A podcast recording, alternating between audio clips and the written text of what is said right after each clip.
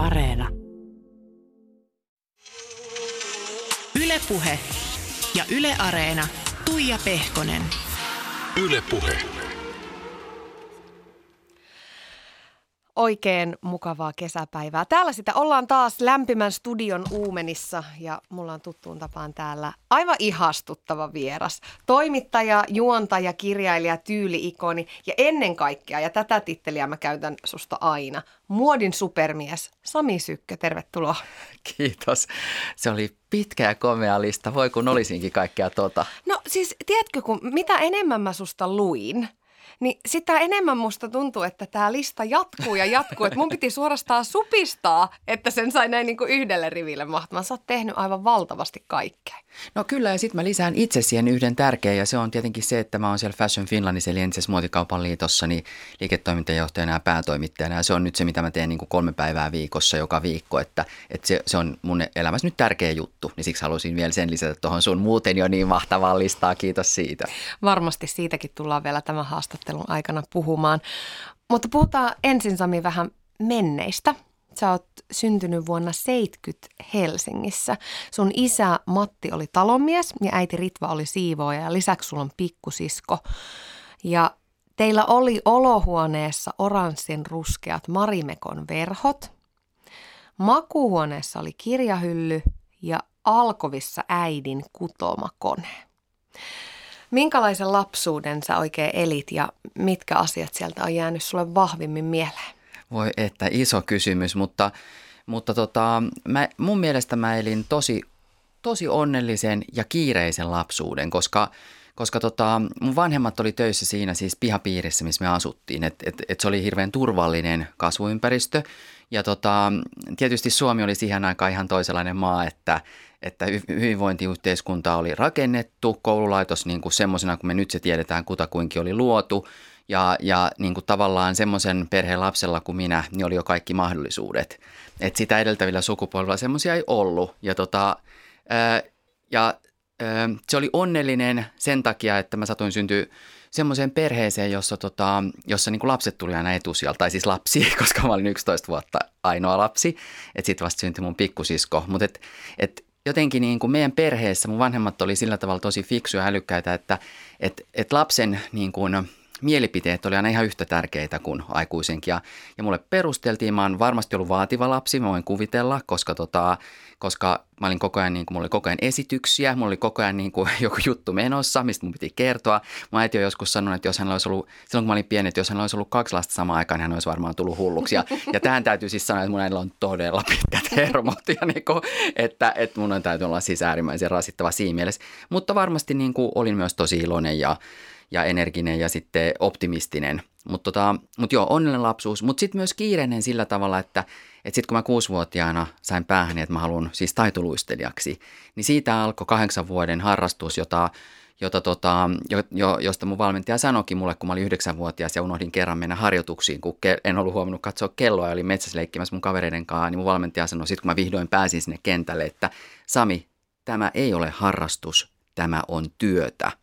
Ja mm. se ihan oikeasti oli, koska, koska jo silloin yhdeksänvuotiaana mulla oli niin kuin yhdeksät harjoitukset viikossa. Että aamulla kolme kertaa, kolmena päivänä ennen koulua ja sitten kaik, lähes kaikkina iltoina ja myös viikonloppuisin. Että, että tavallaan niin kuin, että oli se äh, ihana koti ja sitten oli se tosi tosi tiukka niin kuin harrastus. Yhdeksät harjoitukset kuulostaa tosi paljolta.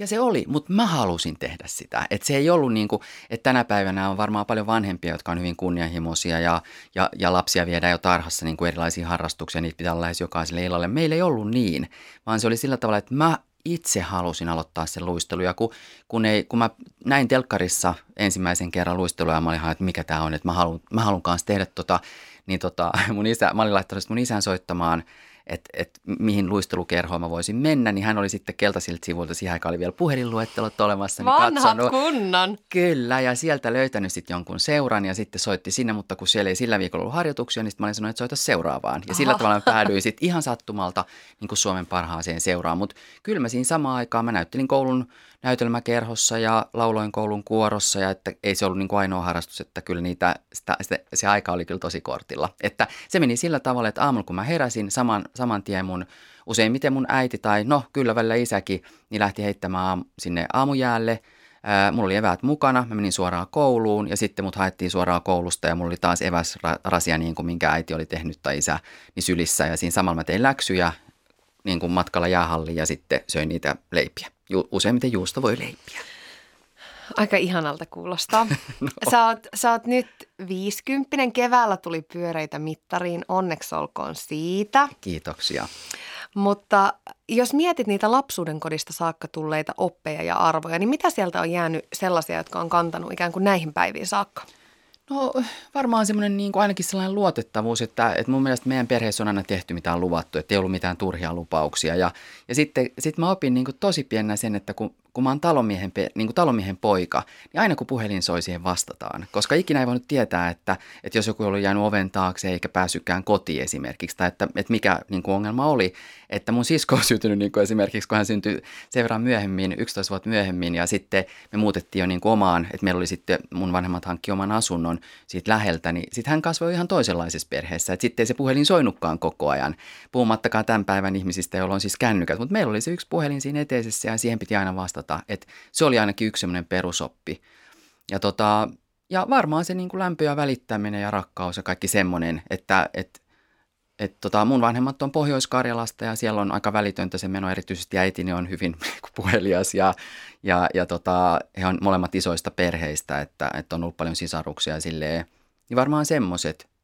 Ja ehkä se kuitenkin se niin kuin toisten mielipiteiden ja, ja niin kuin elämänvalintojen kunnioittaminen. Et sitä ei silloin niin kuin tajunnutkaan, mutta että, et mun vanhemmat ei koskaan sanonut mulle, että mun pitäisi tehdä jotain tai mennä jollekin tietylle uralle tai, tai niin kuin toteuttaa heidän toteutumattomia unelmiaan. Et mä oon aina saanut toteuttaa mun omat unelmat.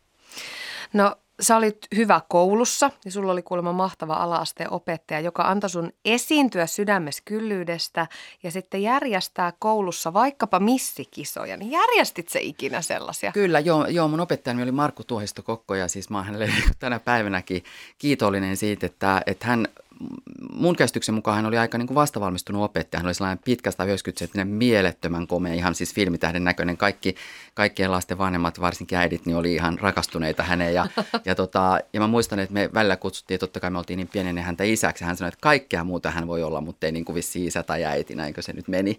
Mutta tota, joo, että hän oli semmoinen, että, että se oli ihan hämmentävää tavallaan. Se oli kuitenkin lähiökoulu Laajasalossa ja, ja että et miten niin kuin edistyksellinen hän oli, että, että meillä oli niin kuin kaikki mahdollisuudet. Mulla oli semmoinen olo, niin kuin, että mitä tahansa me haluttiin tehdä, että järjestää vaikka aamun avauksia tai just, että miten mä oon saanutkin päähäni siis viiden luokalle, että mä haluan järjestää koko koulun missikisat.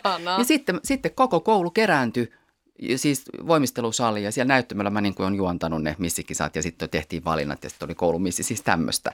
Vähän niin kuin hävetti sitten teini-ikäisenä, että miten mä oon voinut jotain sellaista tehdä, mutta, niin kuin, mutta että, että opettaja antoi tämmöisen mahdollisuuden. Ja sitten oli myös paljon semmoista, että joudunhan mä olemaan pois, tietenkin pois koulusta, koska mä harjoittelin niin paljon ja sitten mun valmentaja oli sitä mieltä, että esimerkiksi vaikka – hiihtäminen kehittää vääriä lihaksia taitoluistelijan uraa ajatellen, joten mä en saanut hiihtää, niin mä, se ratkaistin, että muu, muu tota, luokka hiihti, niin mä kävelin perässä latua pitkin. Ihan totta. Joo. Aika hurjaa. Aina löytyy ratkaisut. Mm. Niin, pitää nähdä mahdollisuuksia eikä esteitä. No, sä oot kertonut, että sä olit erilainen ja sun taitoluisteluharrastuksen vuoksi sua pidettiin jotenkin liian naismaisena. Ja sä oot jopa sanonut jotenkin niin, että, että sä oot vähän aina kaivannut niin kuin verta nenästäs. Niin liittyykö se siihen, että sä et ole pienestä saakka halunnut mahtua mihinkään muottiin tai olla samanlainen kuin muut? Joo, ehdottomasti niin, että mä en ole koskaan ajatellut, että se olisi niin kuin mitenkään arvokasta olla niin kuin muut. Että mä oon ajatellut silleen, että, että just ne ihmiset on kiinnostavia, jotka niin kuin eroaa siitä massasta. Mutta, mutta en mä tiedä, että kaivoiko mä niinkään tietoisesti verta nenästä. Mä en vaan suostunut niin kuin niihin sellaisiin peleihin, mitä ehkä sitten ajateltiin. Että et eikä se nyt ollut niin kuin mitenkään niin, niin tavallaan jatkuvaa, että ei mua esimerkiksi ala kiusattu käytännössä ollenkaan. Sitten mä muistan, että joskus mä olin menestynyt jossain kilpailuissa tai, tai musta oli ollut lehdesjuttua, niin, tota, niin, niin opettaja laittoi niin kuin sitten tuon luokan taululle niin kuin sen kuvan, niin sitten joku oli käynyt laittamassa niin kuin nuppineulat siihen mun silmiin tai jotain tämmöistä. Mutta noin yleisesti ei ollenkaan, että päinvastoin, että se oli hirveän kiva koulu. Että yläasteella se tietysti muuttui, mutta yläaste nyt on niin kuin, Se on rajua aikaa. Se on vähän niin kuin kaikille semmoista. Mutta kyllä mä sieltä muistan jonkun semmoisen sellaisen tota, tilanteen luokasta, että, että mulle huudeltiin, niin kuin, että mä olin aina eturivissä hirveän innokkaana, koska mä olin aina kiinnostunut kaikesta, mitä niin kuin, opettajat sanoivat. Mun mielestä opettajat oli vanhempia ja fiksumpia, ja siis jos ne oli, että, että silleen mä ollut lahjamaton, että jos ei ollut, niin en mä tiedä, sitten ollut niin kiinnostunut, mutta, mutta, tota, mutta, mutta että sitten joku huuteli jostain takarivistä, ja sitten mä näpäkästi vastasin siihen. Ja sitten jälkikäteen niin sen tunnin päätyttyä opettaja sanoi mulle, että, että, tota, että, että Sami ehkä ei kannattaisi niin kuin aina tällaisia niin mennä vastaamaan, että mieluummin olla hiljaa.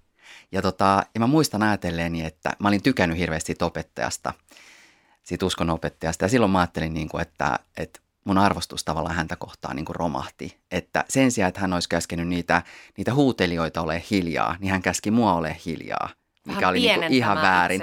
Niin, enkä mä ollut varmaan siis mitään siellä sen kummin siis sanonut tai tehnyt, että se nyt sattuu vaan ärsyttää jotain, tai siihen, sen ikäisenä takarivin tyypit, niin ne nyt niin kuin pitää saada huomiota ja näin, ja se, se sitten saatiin mun kustannuksella, mutta heitä ei niin kuin rangaistu, vaan tavallaan mua, ja se oli musta väärin.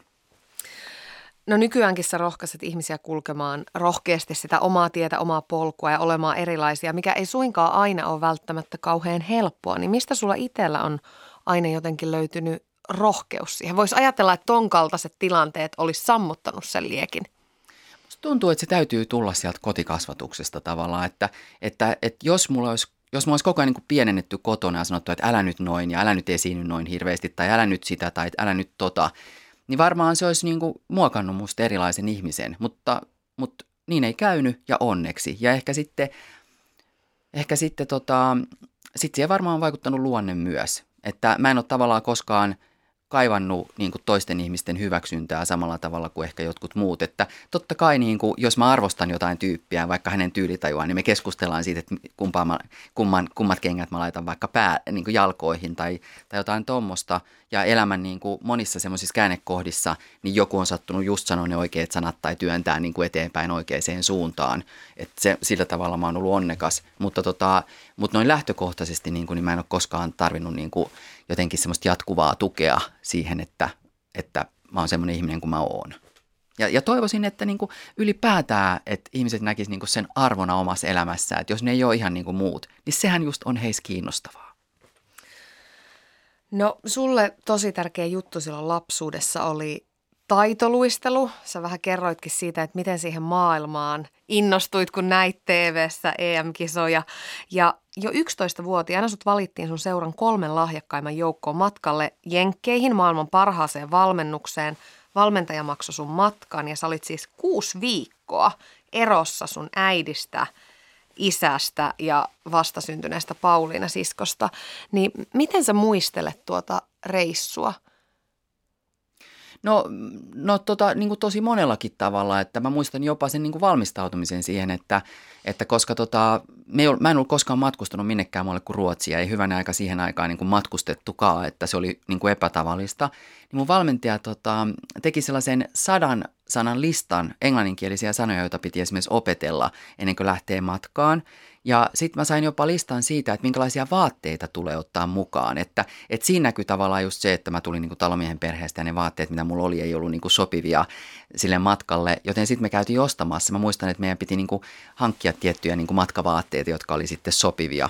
Ja tota, mutta se ylipäätään se matka, niin, niin opetti kyllä hirveästi siitä, että, että mitä on niin kuin olla kansainvälinen suomalainen ja mikä on kielitaidon merkitys ja miten kiehtova paikka maailmaa ja niin kuin miten erilaista. Että siellähän mä näin ensimmäistä kertaa elämässäni esimerkiksi ostoskeskuksen. Eihän Suomessa ollut kuultukaan semmoisesta kuin ostoskeskus. Meillä oli siis kauppoja ja muutamia tavarataloja, mutta siellä oli niin kuin tämmöisiä mooleja, joihin mentiin ja joissa vietettiin kokonainen päivä esimerkiksi. Plus, että siellä oli siis hampurilaisbaareja ja kaikkea niin kuin, mitä Su- Suomessa siihen aikaan Ei voitu kuvitella edes. Ei, ei. Ja sitten me lennettiin Finnaarin DC-10 sinne, joka oli siis tämmöinen jätti, niin kuin jätti suuri laajarunkokone ja ja tietysti mun valmentaja oli entinen lentoimäntä, että hän oli niin kuin, hän rakasti New Yorkia ja oli lentänyt sinne sata kertaa, niin kuin hän sanoi. Ja, ja tota, näyt, hän näytti tietysti meille ne kaikki parhaat paikat ja opetti, että katu, niin kuin katu tota, kauppiaiden jäätelöitä ei syödä, että niistä saadaan ruokamyrkytys, mutta, mutta että, ja sitten yhtään lailla meidät vietiin New Yorkin satamaan, jossa oli niin tämmöinen lentoemäntien salainen paikka, mistä he kävi hakemaan sellaisia vähän niin vaurioituneita silkkihuiveja ja jotain niin tuotteita, joita maailmalta sitten rahdattiin, kun ne oli laiva matkan aikana vähän mennyt niin kuin ehkä, ne oli toisen luokan juttuja. Mutta sitten me käytiin Macy's tavaratalossa ja hän vei meidät semmoiseen pilvenpiirtään, missä oli jossain 20. kerroksessa luistirata, josta oli sitten näkymät niin kuin ympäri New Yorkia. Että, ja sitten mä ensimmäistä kertaa elämässäni se on japanilaisessa ravintolassa, senkin mä muistan, että ja se oli oikeasti tosi pelottavaa, koska siinä se pöytä oli sillä tavalla, että se kokki seisoi siinä keskellä ja sitten se heilutteli niin kuin, ja heitteli veitsiä, joilla se niin kuin, silppus niitä lihapaloja ja sitten joku tulikin siinä niin kuin, tulelieskat löijät ja sitten me oltiin siinä ympärillä ja se oli kauhistuttava kokemus, en mä muista. Mutta onpa sulla hyvä muisti. No tämmöiset, kato lapsena on tietenkin jäänyt mieleen. Se oli niin ihmeellistä, kun tuli pienestä Suomesta ja pienestä Laajasalosta. Sä oot kertonut, että sulla oli sellainen ajatus, että susta pitäisi tulla paras sen takia, että sun isä ja äiti uhras niin paljon ja luistelu oli kuitenkin kallis harrastus. Niin mitä sä silloin pikkusamina ajattelit? Miten sä koit sen? Mit, mitä ikään kuin vanhemmat oli sun mielestä uhranneet? No uhrasi ihan konkreettisesti tosi paljon, että taitoluistelu oli silloin jo ja on nytkin, mutta et silloinkin oli hirmu kallis harrastus ja, ja että osa, osan aikaa niin mun vanhemmat teki kahta työtä, että, että mä aina iltaisin mäkin olin mukana sitten, kun he kävi siivoamassa jotain tämmöisiä toimistotiloja esimerkiksi. Että se oli tosi konkreettista, minkälaisia uhrauksia he joutui tekemään, puhumattakaan siitä ajasta, jonka he käytti mun harrastukseni eteen. Että jos ajattelee, että mulla oli yhdeksät harjoitukset viikossa, se tarkoitti, että he ajoi mut joka kerta sinne ja odotti – ja sitten ajoi takaisin. Että et, et senkin mä muistan, kun, kun Pauliina syntyi, niin äidillä oli sitten aina Pauliina mukana ja sitten hän kutoi siellä niin kuin vauvalle vaatteita. Ja, ja aika usein aamuharjoituksissa, niin jos ne oli varsinkin Pirkkolassa ja siinä vieressä oli uimahalli, niin mun isä kävi uimassa sillä aikaa. Että, että tosi paljon he kyllä sen eteen Ja, ja mä en ajatellut, että mun pitää olla paras, vaan mä ajattelin, että mun pitää olla niin kuin maailman paras. Koska siihen aikaan – ei oikeastaan ollut mitään tämmöisiä niin kuin esiintymiskiertueita niin kuin nykyisin luistelijoille on, vaan oli ainoastaan tämmöisiä Walt Disney jääshowta tai Holiday on Ice jääshow. Ja jos olit maailmanmestari, niin saatoit päästä niiden tähdeksi ja sitten tienata hyvät rahat. Ja mä ajattelin, että sitten sit mä pystyn niin kuin vähän maksamaan mun vanhemmille takaisin. Mutta, tota, mutta sitten kun mä tajusin, että musta ei ikinä tule maailmanmestaria, niin sitten mä ajattelin, että sitten mä lopetan. Niin, 84 sä voitit junioreiden Suomen mestaruuden, sä olit 13-vuotias ja sitten aika pian sen jälkeen lopetit. Se tuntuu vähän hurjalta, kun voisi ajatella, että se kimmoke menee just toisinpäin, niin, niin miksi siinä kävi niin ja harmittiko se sua ikinä jälkikäteen? Ei, se ei koskaan harmittanut mua, koska tota, mä oon niin realisti, että, että kun mä tajusin sen, että että mun, niin mun lahjat ei riitä siihen, että mun tavallaan, niin kuin, mulla oli paljon, mä olin lahjakas lapsiluistelija ja, ja tota, mulla oli paljon niin kuin sellaista, missä mä olin tosi hyvä, mutta mä olin huono hypyissä, siis mulla ei niin kuin ponnistusvoima riittänyt siihen, että mä olisin tehnyt kol, niin kuin kolmoishyppyjä ja, ja, tota, ja mua vuotta vanhempi oli Oula Jääskeläinen, joka jo oli muuttanut Kanadaan ja teki jo paria eri kolmoishyppyä. Mä ajattelin, että, että kun Oula on mua vuotta vanhempi ja hän jo tekee noin hypyt, niin hän tulee olla aina se, joka Suomesta pääsee niin kuin kansainvälisiin kilpailuihin, niin kuin olikin. Ja, tota, ja, ja sitten sit on niin kuin parempi lopettaa, että turha jahdata jotain sellaista unelmaa, mikä ei niin kuin voi toteutua. Ja, ja niin, sitten mä lopetin, eikä se mua harmittanut. Mä muistan, kun, kun tämä viimeinen keskustelu käytiin sit mun valmentajan kanssa, niin, niin hän sitten sanoi, että Sami, sä tuut katumaan tätä. Mutta se oli yksi asia, missä hän oli väärässä. Monessa asiassa hän oli oikeassa, mutta siinä hän oli väärässä. Ylepuheessa Tuija Pehkonen. Täällä on mulla vieraana Sami Sykkö ja Sami, sähän oot aina ollut ja oot edelleen tosi ahkera. Sä oot paiskinut paljon hommia. Oot tehnyt vaikka mitä ollut torimyyjänä, myynyt teatteriohjelmia, tehnyt luksusristeilijällä hommia, et oo pelännyt ikään kuin kääriä hihoja ja tarttua toimeen, niin uskotko se sellaiseen ahkeruus palkitaan ajatteluun vai mistä tämä on tullut? No mä luulen, että oikeasti se tulee sieltä lapsuudesta ja siitä niin kuin tavallaan siitä työmoraalista, joka oli pakko oppia silloin taitoluistelijana. Että, ja se on hauska kuulla, kun sä sanoit, että, että mä oon ollut tosi ahkera. Mä oon itse usein ajattelen, niin kuin, että mä oon liian laiska. Että tavallaan, että, Sä piiskaat itseäsi. Niin, niin. Ja mä muistan siis sellaisen kerran, kun ystäväni Niina Kurkinen sanoi, että, että sä oot tosi kova itseäsi kohtaan. Ja sitten mä niin kuin mun silmät tavoitat, että, että mitä sä tarkoitat, että miten niin kova – että koska ihminenhän näkee itse itsensä toisin. Ja, ja tota, että kyllä mä oon aina sillä ajatellut, että mä pyrin siihen niin kuin tavoitteeseen tai, tai teen parhaani. Mutta kyllä siinä niin kuin rinnalla on kulkenut aina se, että, että mä pikkusen niin helposti myös laiskottelen. Ja, ja, tota, ja ehkä meillä on yhteistä mun ystäväni Pipsa Hurmerinnan kanssa semmoinen, että Pipsa myös on semmoinen, että hän niin kuin, sit kun hän tekee, niin hän tekee, mutta sitten voi ottaa myös niin kuin löysästi. Ja mulla on se sama, mutta erona ehkä se, että sit silloin kun mä otan löysästi, mulla on vähän huono omatunto. Onko se mennyt sulla koskaan yli? Ikään kuin hämärtynyt ne omat jaksamisen rajat, että tekee vaan liikaa, kun kaikki tekeminenkin on niin palkitsevaa.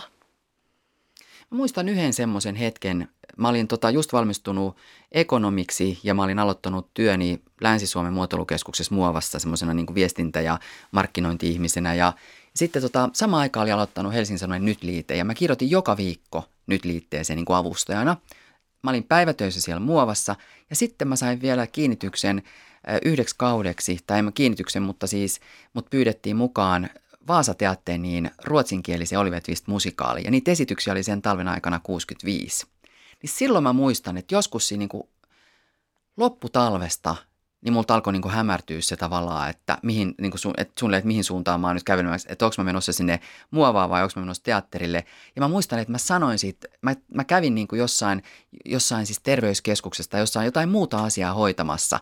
Ja sitten sit sanoin, että joo, että musta tuntuu niin kuin, että tässä on niin kuin liikaa. Ja sitten se, mä muistan vielä, että se antoi tämmöisen vinkin tämä terveydenhoitaja, että, että, tota, että, että joo, että jos susta tuntuu niin kuin, että, että sulla on liian kiire, niin, niin tota, pysähdy hetkeksi ja kato vaikka niin kuin taivaalle ja nauti siitä hetkestä. Tai että kato, niin kuin, että kun puihin alkaa ilmestyä lehdet ja, ja niin kuin ihaile hetki sitä, että rauhoitut vaan. Jotenkin se auttoi. Onko se sitten löytynyt jotenkin se, onko se nyt sitten rentoutta itseään kohtaan vai armollisuutta vai omia rajoja vai mitä, mutta mut, koet sä edelleen huonoa omatuntoa joka kerta, kun otat rennosti? No en joka kerta, mutta kyllä mä koen siis noin yleisesti niin kyllä mä koen siitä vähän huono omatuntoa, mutta se ei suinkaan tarkoita, että mä sitten niin välttämättä tekisin sillä hetkellä jotain. Mutta tota, Pakotat itsesi rentoutumaan. Niin, mutta et just korona-aika esimerkiksi on ollut siinä hyvä, että, että et tota, on voinut jopa niin kuin ottaa joskus päiväunet tai sillä tavalla, että usein niin kuin sunkin työ, niin munkin työ on sellaista, että, että tulee hirveän kivoja keikkoja sen oman niin kuin päätyön lisäksi ja ne haluaa ehdottomasti tehdä, mutta ei pysty, pysty itse vaikuttaa siihen välttämättä, että milloin just ne tapahtuu. Ja sitten voi tulla semmoisia kausia, että on kiireempi, mutta, mutta kyllä, mä, kyllä mä siis tosi paljon on myös pitänyt elämästäni vapaata. Että, että aina jos mulla on ollut niin kuin viikko vapaata, niin mä oon lähtenyt jollekin matkalle. Mutta silloinkin mä oon lähtenyt matkalle. Että tavallaan, että mä oon niin nälkäinen sellaisille niin kuin uusille kokemuksille ja elä, elämyksille, että sit mä en ole niin kuin malttanut istua vaan kotona. Mutta mut mä en usko niin horoskooppeihin, mutta mä oon oinas ja siinä kohtaa niin kuin, jotenkin horoskooppia minä kohdataan, että, että oinaathan on sellaisia, että ne aina haluaa uusia seikkailuja, niin mä todella on semmoinen. Eikö oinas pässit ole myös jotenkin tosi itsepäisiä? On varmaan ja herran ne aika sentää ja niin kuin oman tiensä kulkijoita ja se, mä, oon, mä oon myös semmoinen. Mutta ei, ei uskota silti horoskooppeihin. Ei missään nimessä, eikä Joo. ne mitenkään vaikuta meidän elämään. Ei missään nimessä. Sami Sykkö siihen sun luksusristeilijä-aikaan, silloin kun sä työskentelit siellä, niin siihen liittyen sä oot sanonut, tämä on musta aivan ihanaa, että sä oot sanonut näin, että siellä sä opit sen, että ei tarvi esittää parempaa kuin on. Ja musta tämä oli sun suusta jotenkin tosi helpottavaa kuulla, kun sä oot kuitenkin, sä oot hienostunut vimosen päälle pukeutuvaa, tyylitelty mies. Ja mä esimerkiksi, me törmättiin korona-aikana tuolla kadulla, mä olin aivan koronaluukissa, toppatakki päällä ja mä oikein hävetti sen jälkeen, että kuinka mä nyt lähdinkin tämän näköisenä ulos. Ja Sami Sykkö vielä tuli vastaan. Ja mä voisin niin kuvitella, että, että monet muutkin saattaa, että heillä saattaa olla tämmöisiä paineita vähän sun kanssa. Niin miten tällainen elämänohje, että ei tarvi esittää parempaa kuin muut, onko se sulla läsnä edelleen? No on ja mua naurattaa kerta kaikkiaan. Sähän laitoit viestin niin sen, sen, sen meidän tota, niin, niin kadulla näkemisen jälkeen, että se on, hävetti, se on niin kuin viimeinen asia, mikä mulla tulee mieleen, kun mä näin Tuija Pehkosen kadulla. Mä ajattelin, tietenkin kun mä näin sun iloiset kasvot, mä tulin siitä iloiseksi. Mä en yhtään miettinyt, mitä sulla on päällä ja aina mitä sulla on päällä on musta kiva. Ja, ja ylipäätään, että, että musta on niin Musta on niin jännittävää, että joku voi ajatella, että sillä mitä mä ajattelen on merkitystä. Mä en niin kuin ikinä tavallaan, mä en ikinä itse ajattele siis niin vaan, vaan niin kuin mä ajattelen jotain ihan muuta. Mutta tota, mut joo, se tota, niin mä, on, on itse asiassa kaksi semmoista niin kuin vähän avainkokemusta. mun nuoruudesta. Et silloin kun mä aloitin 14-vuotiaana, siis Marjatta Leppänen, joka oli Uuden iloisen teatterin tällaisia perustajajäseniä, oli juontamassa Aleksi 13 muotinäytöksiä ja mä olin siellä mallina.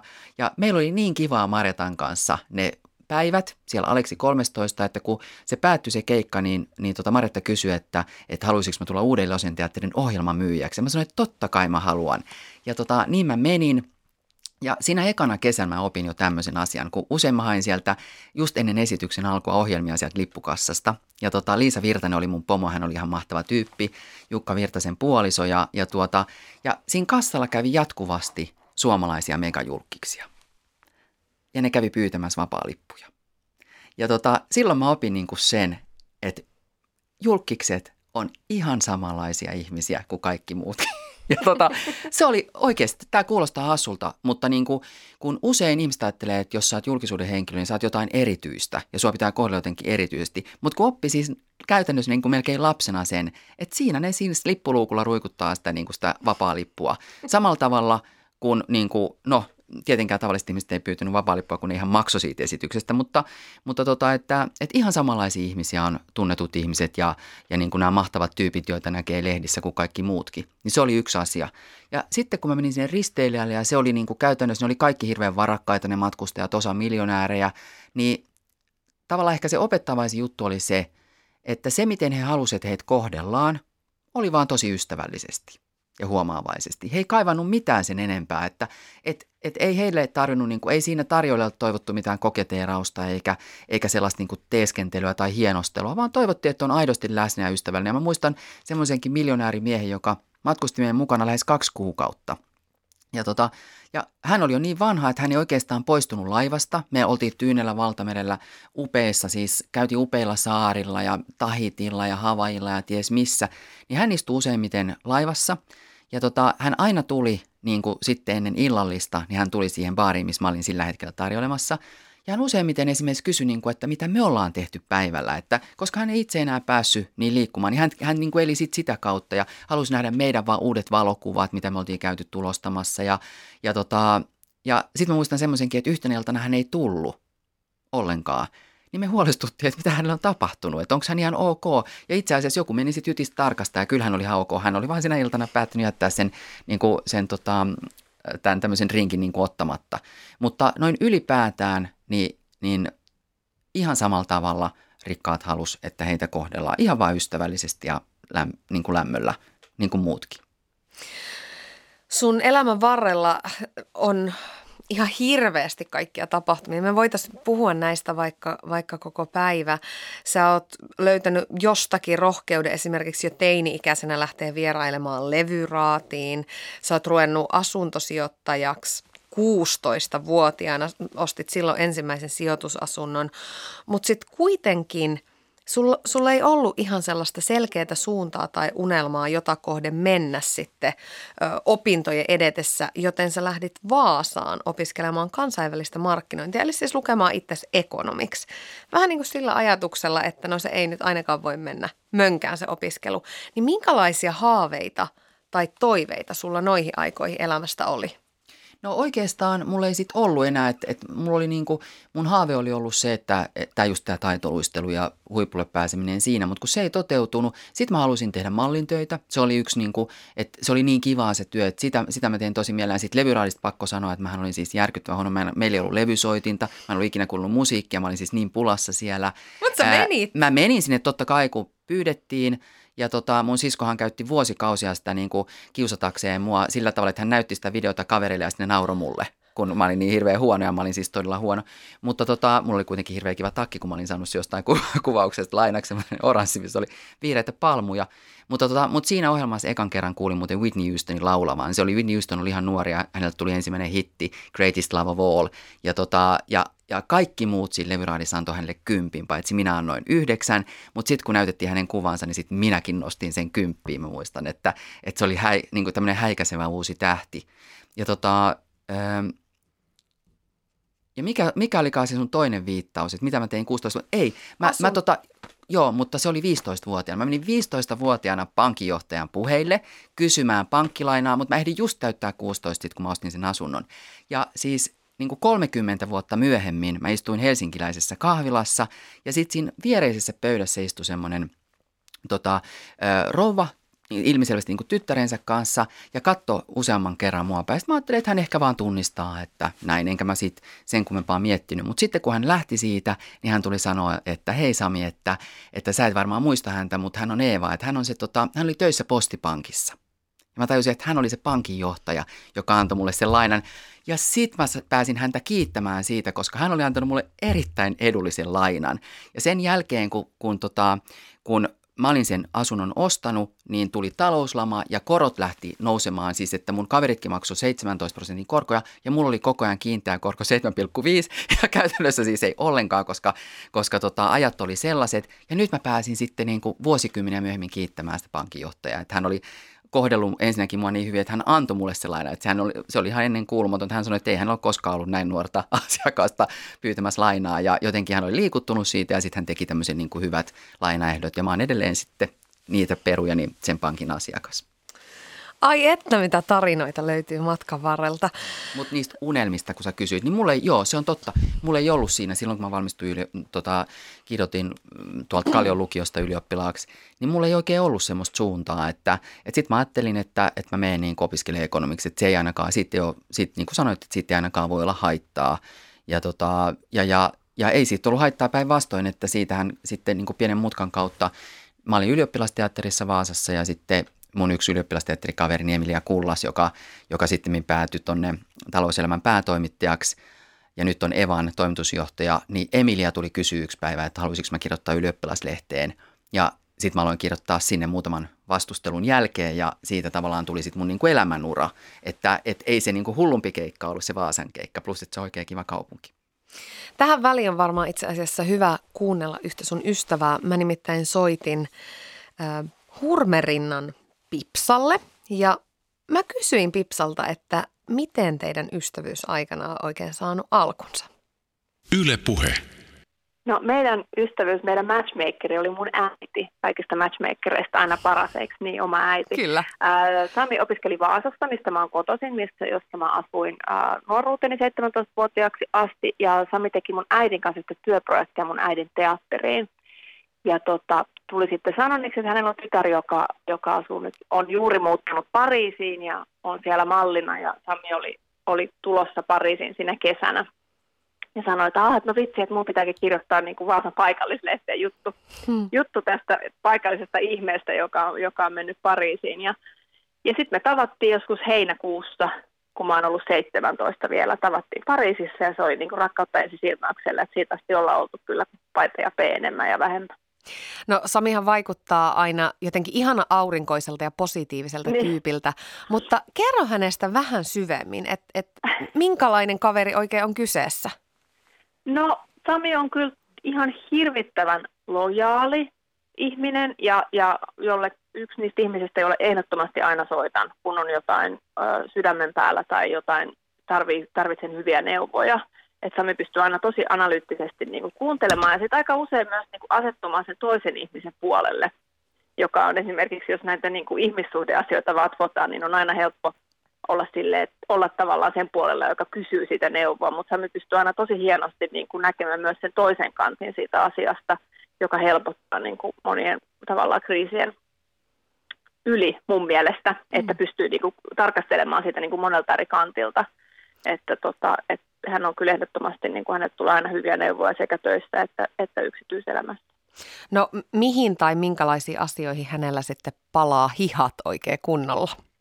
Jaa, no siis me ei ole koskaan oikeastaan niin kuin kunnolla varmaan riidelty. Mä en niin kuin yhtään muista sellaista, että oltaisiin niin ruvettu. Että on varmasti niin kuin sanailtu ja on tullut muutama kerran joku pieni kahakka jostain, että toinen on halunnut mennä New Yorkissa Bergdorfissa ja kotiin katsoa telkkaria, mutta Paha. ei sen vakavampaa. mutta, tota, mutta, mutta äh, mä sanoisin, että semmoisen Sami hermostot, jos vähän niin kuin sama kuin mulla, että jos joku lupaa, että tekee jotain ja sitten ei teekään sitä eikä saa niin kuin tehtyä jotain juttua, mihin on, ettei, ettei pysytä niin kuin tavallaan sovitussa. Mm. Että sellaiseen, sellaiseen mun mielestä Samilla, niin Sami hermostuu, mutta kyllä hänellä on niin kuin tosi kylmät hermot, että kyllä saa niin kuin aika pitkään rapsuttaa, että sieltä niin kuin kuohahtaa. Voitko sä Pipsa kertoa meille Samista vielä jotain sellaista, mitä me ei hänestä tiedetä? Mitähän on semmoista, mitä me ei hänestä tiedetä, on esimerkiksi semmoinen asia, että hän on aivan loistava kummisetä mun pojalle. Hän jaksaa olla tota, hauska ja, ja ostaa ihania vaatteita, vaatteita ja, ja vaikka hän ei ehkä usko, että hän on tämä lapsi-ihminen, niin hän on lapsi-ihminen. Hän on myös koira-ihminen, hän rakastaa aina rapsuttaa koiria, joka mua aina yllättää. Yle Puhe. Siinä kuultiin Sami Sykkö sun hyvää ystävää Hurmerinnan Pipsaa. Teillä tosiaan historia menee sinne ihan Vaasan ajoille saakka. Tunnistitko itses noista kuvailuista? Joo, siis kaikista muusta paitsi ehkä niin kuin tästä tota, kummisenä roolista, että kyllä mä oon niin kuin aika huono kummisetä ollut. Siis rakastan hänen poikaansa, mutta niin kuin liian vähän ottanut esimerkiksi siihen siihen niin kuin hoitoon osaa. Ja sitten koirien rapsuttelu, joo mä tykkään, mutta mullahan on ollut lapsen koira, mutta en mä esimerkiksi nyt ole sellaista edes miettinyt. Mutta, tota, mutta kun sä kysyit, että mihin menee, niin kuin, mihin palaa hihat, niin Pipsa on ihan oikein siinä, että mäkään en muista, että me olisi koskaan esimerkiksi riidelty. Että Pipsa on sosiaalisesti hirveän taitava ja ei ole niin koskaan, että se on ihan hämmentävää, kun ajattelee, että me ollaan niin hirveän kaltu ystäviä ja tosi hyviä ystäviä, että ikinä ei ole tarvinnut hänelle niin kuin hermostua tai suuttua tai kokea, että hän olisi niin kuin ollut epäoikeudenmukainen vaikka mua kohtaan. Että, että, että Pipsa kuvaili tuossa kauniin sanoin mua, mutta kyllä mun täytyy sanoa, että kyllä hän on niin kuin myös se ihminen, jolta mä aika lailla ensisijassa kysyn niin kuin neuvoa, että jos mulla on joku elämän, elämän tota, vaikeus, on se sitten ihmissuhde tai sitten uraan liittyä, koska ihmeellisesti meidän urat on mennyt niin kuin jotenkin vähän samaan suuntaan, että, että tota, Pipsa on aina kanssa ollut niin kuin esillä ja esiintynyt tavalla tai toisella, on se sitten ollut aluksi niin kuin mallina lehdissä tai näytöksissä tai sitten myöhemmin televisiossa, ja hän ymmärtää sen maailman, missä mä elän, niin on helppo niin kuin tavallaan keskustella siitä. Plus, että hän on Pipsa on superkekseliäs niin kuin esimerkiksi yhdistämään ihmisiä että, et, ja, ja oivaltamaan, niin kuin, kun älykkyyttä on niin kuin montaa lajia, niin, tota, niin, niin Pipsalla on mun mielestä harvinaislaatuinen kyky yhdistää niin kuin erilaisia ideoita keskenään. Ja joskus antaa niin kuin ihan suoraan, että sun kannattaisi kyllä nyt toimia niin kuin näin jopa tässä mun työssä Fashion Finlandissakin hän on niin kuin sillä tavalla, että mä ihan, että vau, että, että itse asiassa miten toi ei tullut mulle mieleen. Yle puheessa Tuija Pehkonen. Sami Sykkö mulla vieraana tarinoita täällä riittää vaikka kuinka. Sukelletaan Sami vähän sun työuraan. Sä oot tietysti monille tuttu kirjoittamisen kautta ja sitten linnanjuhlien kommentaattorina. Mutta sä oot tehnyt sun uralla ihan älyttömästi erilaisia töitä. Sä oot työskennellyt siis muun muassa päätoimittajana Gloria-lehdessä, toimittajana Hesarissa ja Nelosen uutisissa, useissa TV-produktioissa ja vuosi takaperin sut tosiaan nimettiin ä, muotikaupan yhdistyksen Fashion Finlandin liiketoimintajohtajaksi ja päätoimittajaksi. Juonna toimit luovana konsulttina, siis sä teet vaikka mitä, niin onko kaikki työt sulle aina yhtä rakkaita vai nouseeko sieltä jotain erityisen tärkeää ylitse muiden? No mä oon silleen, mä oon ihan niin kuin hämmästellyt sitä, että, että miten yleensä kun mua on pyydetty johonkin tai, tai tota, vaikka se olisi vain joku keikkakin, niin jotenkin ihmiset on aavistanut sen, mihin mä niinku sovin tai mikä mua voisi kiinnostaa. Et hirveän harvoin mulla on semmoista oloa, että, että mä niinku joutuisin tekemään se jotenkin vastentahtoisesti tai että se ei olisi mulle kiinnostava. Ja niin kuin tiedät itse esiintyjänä, että jos sen ottaa sen keikan, niin sitähän tekee aina parhaansa. Ja jotenkin siinä matkan varrella siitä vaan kiinnostuu ja siitä tulee siksi hetkeksi niinku se elämän tärkein työ.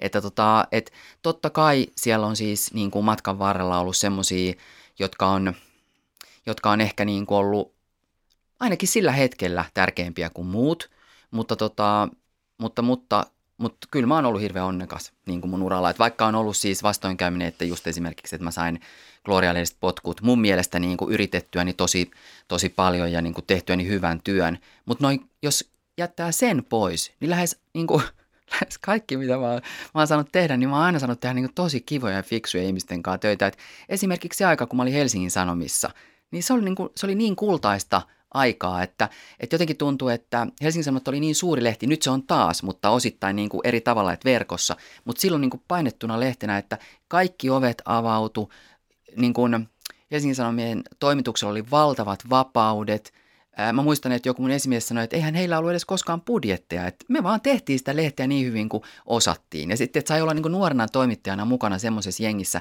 ja niin, niin kuin tavallaan intohimoisessa lehden te- tekemisessä mukana, niin olihan se niin kuin ihan hirveän opettavaista. Ja niillä opeilla tavallaan mennään yhä.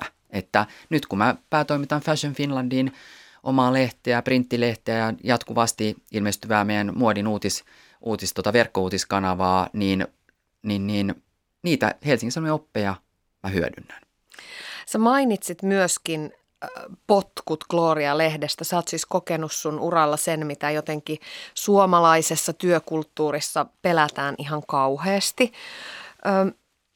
Ja ehkä varsinkin vielä tuommoisesta pestistä, kun ne on ikään kuin julkiset potkut, niin minkälaisia keinoja sulla oli nousta tuosta kokemuksesta, joka voisi monelle olla tosi lamaannuttava?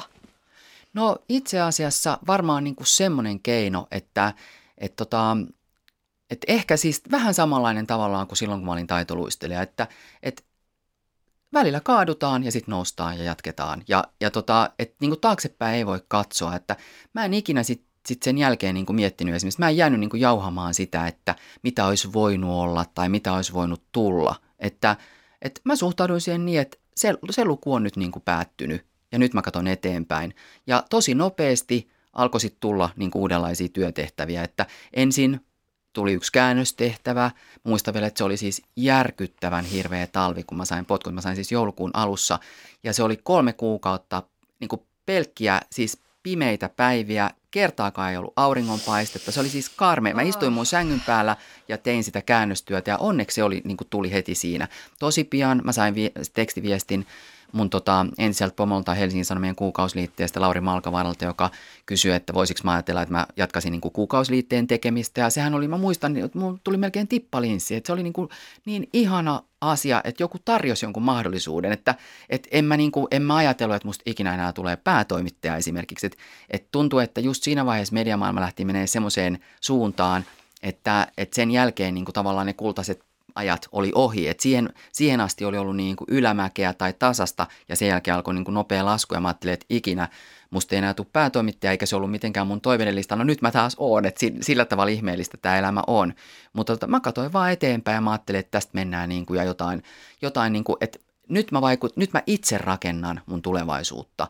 Ja mä en rakenna sitä mitenkään niin yhden, yhden polun varaa, että mä laitan niin tosi moneen koriin niitä munia – ja sitten katsotaan, mikä toimii. Että, et tota, että, ja se oli oikein. Et mä tosi paljon juttelin eri ihmisten kanssa ja niin kuin etsin niitä mahdollisuuksia. Melkein mistään niistä ei tullut mitään, mutta ne vei mua koko ajan eteenpäin ja ne antoi mulle niin kuin ajattelemista ja varmaan silleen niin kuin auttoi unohtamaan sen, mitä oli tapahtunut ja katse oli, niin kuin, oli siellä tulevaisuudessa. Ja sitten joistain tulikin ja sitten yllättäen sitten joku aina soitti ja pyysi jollekin keikalle tai, tai pyysi kolumnistiksi tai pyysi kirjoittamaan vakituista palstaa esimerkiksi vaikka seuralehteen. Että en mä ollut ajatellut, kun mä Helsingin Sanomista lähdin ja Gloriasta, Gloriasta työ päättyi, että mä oon sitten seuraavaksi kirjoittamassa seuralehteen, mutta se kesti, olisiko se ollut seitsemän vuotta, kun mä sain kirjoittaa sinne joka viikko palstaa ja, ja mä olin sitten tosi iloinen. No sä tosiaan sä täytit keväällä 50, niin jos, jos ajatellaan sun työuraa tähän saakka, niin mistä asioista tai mistä saavutuksista sä oot sun uralla tai ehkä ylipäätään elämässä kaikista eniten ylpeä? Onpa iso kysymys. On. No varmaan siitä justiinsa, että, että, että on niin kuin, öö, on koko ajan pyrkinyt kehittymään siinä, mitä on tehnyt.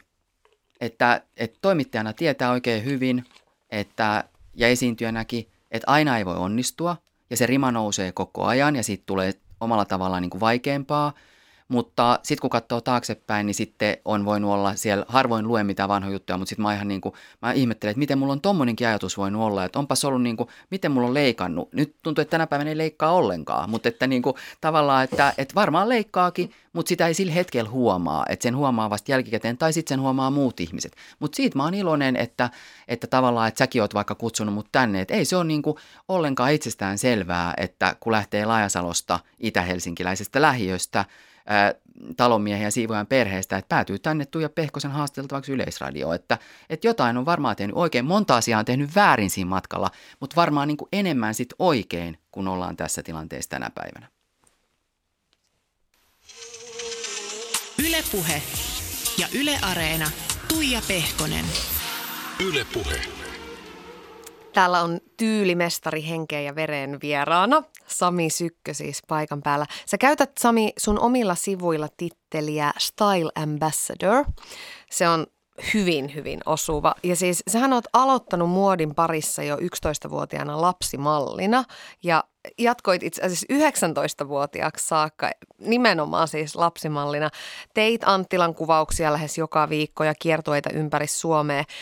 Niin mallimaailmasta siitä puhutaan aina kovin raadollisena, niin oliko se lapsimallimaailma, oliko se vielä semmoista leikkisää ja ihanaa?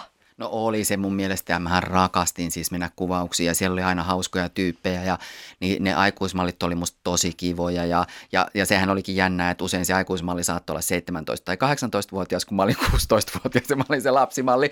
Mutta musta aina tuntui niin kuin, että jotenkin, että ne on kypsempiä ja, ja tota studioissa oli niin kuin, kohdeltiin musta hirveän kivasti ja varsinkin se Anttilan studio, missä, missä mä kävin lähes joka viikko, niin nehän oli ihan niin kuin, se oli vähän kuin toinen koti, minne aina meni. Ja, ja, mutta silloinkin mä niin kuin ajattelin silleen, että, että joka kerta niin kuin tavallaan, että mä oon iloinen siitä, että mut buukattiin. Että mä en ikinä pitänyt sitä itsestäänselvyytenä. Ja itse asiassa mä luulin jo silloin niin kuin 12-13-vuotiaana, että mun ura on ohi. Mutta sitten se jatkukin niin kuin tosi pitkään, että, että, tota, että se oli ihana työ. Sä kuulemma rakastit sitä työtä, mutta sitten sen lisäksi, että siitä vielä maksettiin, niin se oli ikään kuin, niin kuin ekstraa siihen ka- ka- kaiken päälle. Ja sulla oli hieno fiilis siitä, että vaikka sä olit lapsi, niin sä tienasit rahaa, kun sitä ei lapsuuden perheessä ollut liikaa. Mä samaistun tuohon hyvin vahvasti. Mä oon ollut 12-vuotias, kun on mennyt apteekkiin pyyhkimään pölyjä, kun mä niin kovasti halusin itse sitä omaa rahaa. Niin miten vahvasti sulla se on jotenkin jäänyt sieltä lapsuuden kodin ajoista saakka se ajatus esimerkiksi, mitä tulee säästämiseen ja semmoiseen rahan ja turvallisuuden tunteen yh- yhteyteen liittyen? Hyvä kysymys. Ehkä juuri sillä tavalla, että tavallaan, että, että, että niin kuin koskaan ei eletä ylivarojen. Meidän perheessä ei ole koskaan niin kuin ajateltu sillä tavalla, että, että, että tuntui niin kuin tosi vieraalta, kun sit aikuisena ymmärsi esimerkiksi, että vaikka englantilaiset ja, ja tota, amerikkalaiset, että niillä on tosi isot luottokorttilaskut ja kun ne saa palkan, niin ne pystyy sillä maksamaan niin kuin edellisen kuukauden luottokorttilasku, mutta ne elää koko ajan siis velaksi.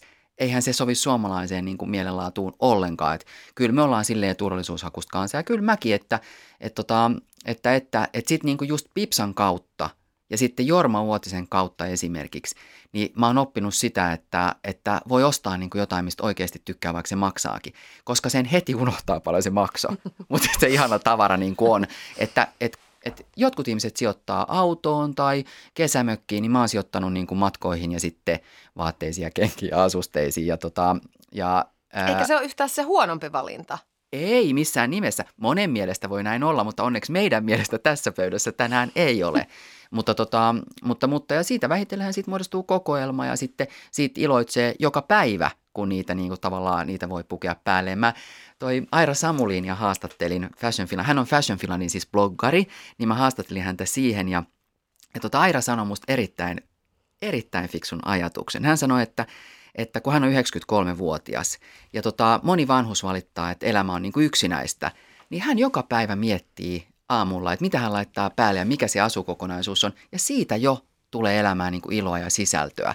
Ja vähän silleen mäkin ajattelen, joskus liikaakin, kun en mennä ovesta päästä ulos, kun pitää vielä vaihtaa niin kuin sukat tai kengät tai jotain. Mutta, tota, mutta haluan myös sanoa tästä, kun mä kutsun itseni Style Ambassadoriksi, niin, tota, niin se on kerran jopa avannut mulle ovet Yhdysvaltain suurlähetystöön, koska siellä oli, tota, siellä oli semmoinen niin tastemakers, eli, eli tämmöisten niin kuin tyyli-ihmisten lounas. Ja, ja mut kutsuttiin sinne ilmeisesti osittain ihan sen takia, että mä olin niin kuin Style Ambassador, eli tyylin suurlähettiläs, niin mä olin siellä niin kuin lähetystössä ihan kotona, niin siellä oli hirveän hauska viestintäihminen siihen aikaan, amerikkalainen, ja, tota, ja hänestä oli niin vitsikästä, niin hän kutsui mutkin sinne. No Sami, viime kesänä, vähän sen jälkeen kun sut oli nimetty justiin Fashion Finlandin liiketoiminnan johtajaksi, niin sä kerroit, me juteltiin silloin ja sä kerroit, että toivoisit, että Suomessa arvostettaisiin muotia enemmän.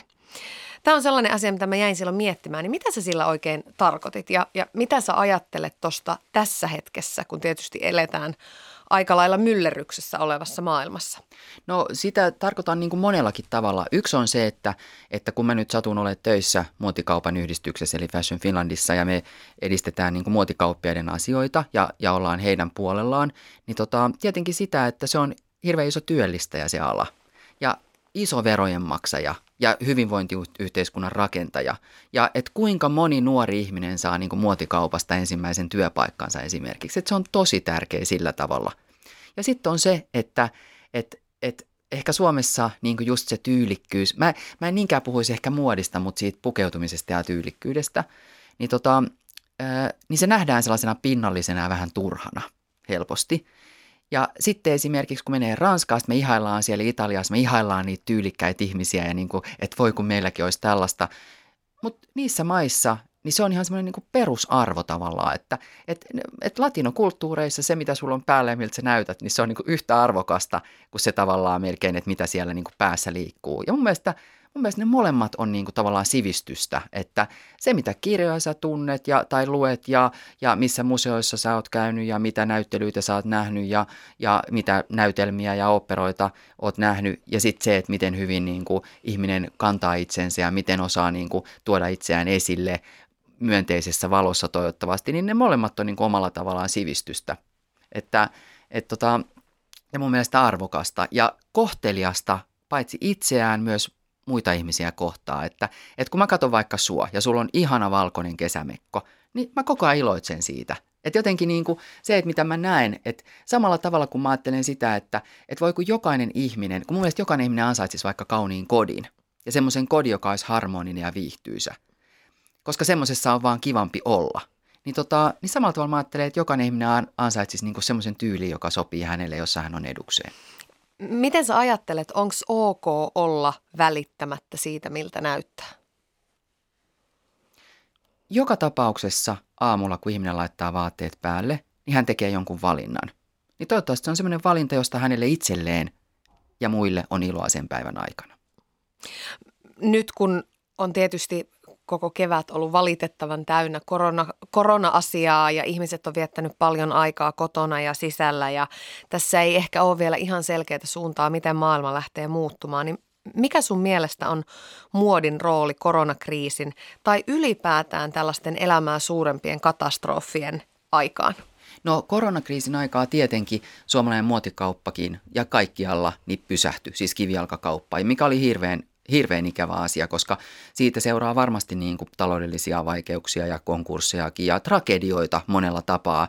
Yrittäjät, niin kuin, jokainen yrittäjä ansaitsisi niin kuin onnistua, jos hän tekee työnsä hyvin ja, ja niin kuin hoitaa velvoitteensa, mutta varmaan nyt ei, ei ihan niin käy, että toivoo niin kuin jaksamista kaikille niille, jotka niin kuin luo työpaikkoja Suomeen ja, ja, tota, ja luo tätä hyvinvointia sitä kautta. Mutta, tota, mutta mun täytyy sanoa, että korona-aikanakin niin joka ikinen päivä niin mä laitoin ää, kivat vaatteet päälle ja lähdin kävelylle. Mä ajattelin, että kun ei näitä voi mihinkään muualle laittaa, niin mä ainakin laitan nämä kävelylle. Ja sitten mä aina take away kahvin ja kutsuin jonkun kaverin mukaan ja sitten, sitten tota, se vähän piristi päivää. Että niin kuin ihminen on lopulta vastuussa omasta elämästään ja siitä voi tehdä niin kivaa kuin mahdollista. Ja mulle henkilökohtaisesti se, että pukeutu kivasti sinä päivänä ja mietti sitä asiaa, niin se ainakin hetkeksi vei ajatukset johonkin muuhun kuin vaan siihen ikävään virukseen. Itse asiassa alkukeväästä juurikin noihin myllerryksen aikoihin, niin Suomihan mainittiin muotiraamattu Vogueissa, siis Iso-Britannian Vogue-lehdessä meidän pääministeri haastattelun myötä ja nämä kuvat levis somessa ihan valtoimenaan, niin minkälainen vaikutus tämmöisellä yksittäisellä jutulla on esimerkiksi suomalaiseen muotialaan? No totta kai heti sitten raportoitiin mekin, että se lisäsi niin kuin niiden vaatteiden myyntiä ja, ja Suomen pääministeri toi hienosti esiin suomalaisia merkkejä. Mun mielestä ylipäätään Sanna Marin niin kuin sellaisena, sellaisena hahmona kuin hän on, niin on niin kuin loistava esikuva. Että hän on aina huoliteltu, hän näyttää aina ihanalta ja se ei yhtään vie niin kuin pois hänen uskottavuudesta. Että Suomessa on perinteisesti ajateltu niin, että, että jos ihminen on tyylikäs, niin hän ei ole uskottava. Tai on helposti ajateltu näin. Ja näin niin mistä se tuleekin se ajatus? Mistä se voikin tulla, koska esimerkiksi aikanaan vaikka Karl Haglund on ollut yksi meidän parhaita ministereitä ja puolustusministereitä kautta historian, ja hän oli tosi tosi tyylikäs. Ja se ei vienyt mitään hänen uskottavuudeltaan, kun päinvastoin ihmisistä oli kiva katsoa häntä samalla, kun he kuunteli häntä. Sama oli Alexander Stubb. Jyrki Katainen, kaikki niin kuin tyylikkäitä miesministereitä. Ja, ja tota, Sanna Marin kuuluu siihen joukkoon, että minusta on mahtavaa, että meillä on tollaset kasvot ja tollainen niin kuin, tyylikäs hahmo ulospäin Suomesta. Ja tota, voin vaan kuvitella, että jos hän saa jatkaa pääministerinä pitkään, hän nyt on jo niin kansansuosio valtava ja koko puolueen nousu, kannatus on ollut nousussa näinä vaikeinakin aikoina, niin, tota, niin kyllähän se nyt näyttää hyvää. Ja ylipäätään mä ajattelin, että Sanna Marinin esikuvalla on hieno vaikutus suomalaiseen muotialaan. Sitä kautta, että, että, että voidaan nähdä jokainen nainen voi nähdä, että, että päästäkseen vallan huipulle, niin siihen tarvitaan niin kuin kaikenlaisia kykyjä ja taitoja, mutta ei siitä tyylikkyydestä ja pukeutumisesta ja huolitelusta ulkonäöstäkään haittaa ole.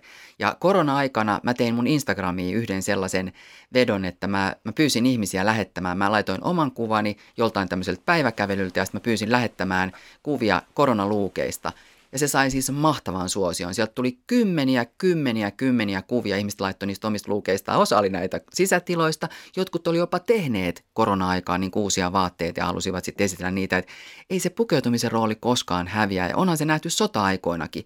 Jos ei muuta, niin laitetaan huulipunaa tai käännetään vanha nuttu väärinpäin ja tehdään siitä. Että ihmisellä on aina niin ollut tarve näyttää kivalta ja, ja tuoda siihen niin kuin ehkä ankeimpaan, harmaimpaankin arkeen jotain kaunista.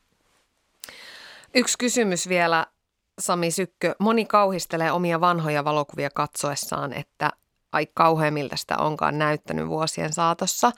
Niin voisitko sä aina tyylikkäänä miehenä antaa loppuun vielä pienen synnin päästön, että sullakin on siellä joku aikakausi tai joku tyyli, kun oot hairahtunut johonkin ihan kamalaan villitykseen? No voin antaa ihan täyden synninpäästön, koska tein seuralehteen, kun, kun mun sarjani siellä päättyi. Se oli tyylituomarinen sarja, jos mä olin arvioinut muiden ihmisten tyyliä. Sitten mä ajattelin, että kun oli tullut tämmöisiä pyyntöjä, mä ajattelin, että se on vähintäänkin kohtuullista, että viimeisessä, viimeisellä palstalla mä arvioin oman tyylini. Ja se on siis, se on niin kuin – se on tosi noloa katsoa omia kuviaan taaksepäin. Sieltä löytyy sellaisia hirveyksiä, että niitä ei ikinä haluaisi näyttää, mutta, mutta niin kuin tasapuolisuuden nimissä laitoin myös ne lehteen. Nostan tälle kovasti hattua ja sanottakaa nyt vielä tähän sitten haastattelun päätteeksi. Tänään olit pukeutunut hyvin tyylikkääseen tämmöiseen vihreään, onko tämä metsän vihreä, tämä sametti, blazeri ja housuasu?